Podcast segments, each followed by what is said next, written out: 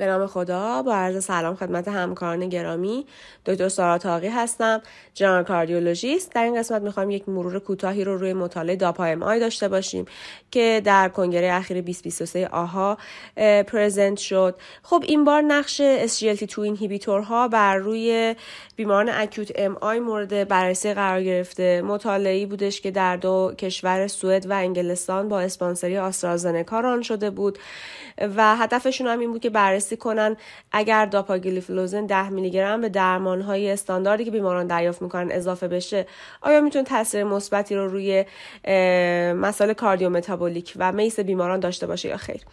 معیارهای ورود به مطالعه بیمارانی بودن که حداقل 18 سال داشتن. presentation شون acute MI بوده. چه به صورت STEMI چه به صورت non-STEMI. و این بیماران تا به الان سابقه از دیابت تیپ دو. و یا chronic heart failure نداشته باشن. مطالعه به صورت win ratio هم طراحی شده بود و هدفش این بود که حالا مسائلی مثل time to cardiovascular death time to hospitalization for heart failure رخداد heart failure رخداد non-fatal MI رخداد non-cardiovascular death بروز جدید دیابت تیپ دو میزان NYHA class میزان کاهش وزن و حالا رخداد آریتمیایی مثل A flutter رو مورد بررسی قرار بده. مطالعه بین سالهای 2020 تا 2023 انجام شد و حدوداً چهار هزار بیمار رو وارد مطالعه کردن. حدوداً 2000 تاش در گروه داپا 2000 تا در گروه matching placebo. بیماران هم follow شدن. برای median حدوداً 11 ماه با ماکسیموم 29 ماه. از نظر characteristic های baseline دو گروه با هم دیگه match بودن. majority بیمارانی که وارد مطالعه شده بودن گروه STEMI بودن 72 درصد بیماران که از این بین 94 درصد تحت PCI قرار گرفته بودن. گروه non-STEMI هم اکثرشون حدودا 96 درصد بیماران استراتژی های invasive برشون انجام شده بود. همه بیماران هم درمان های guideline directed رو دریافت می‌کردن.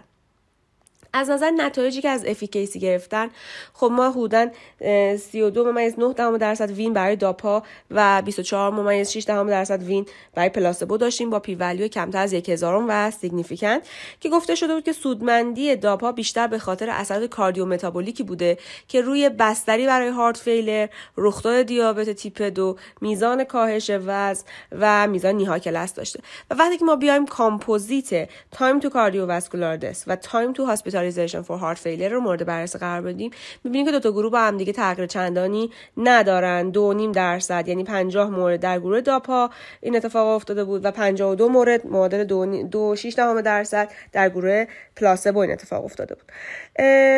از نظر سیفتی آتکام ها هم خوشبختانه سیفتی کانسرنی رو در گروهی که داپا استفاده کرده بودن مشاهده نکردن و مورد خاصی ذکر نشد.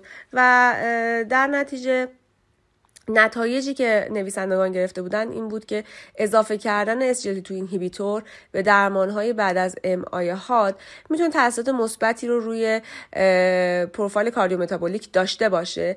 اما خب باید اینو در نظر بگیریم که میزان زمان برای رخداد مرگ cardiovascular و بستری به خاطر heart failure رو نمی‌تونه تغییر بده و بیشترین تاثیراتی که می‌تونه داشته باشه روی کاهش وزن رخداد دیابت میزان نیهاکلس و کلا بستری به خاطر هارت فیلر هست. خب از توجهی که داشتید بسیار سپاسگزارم.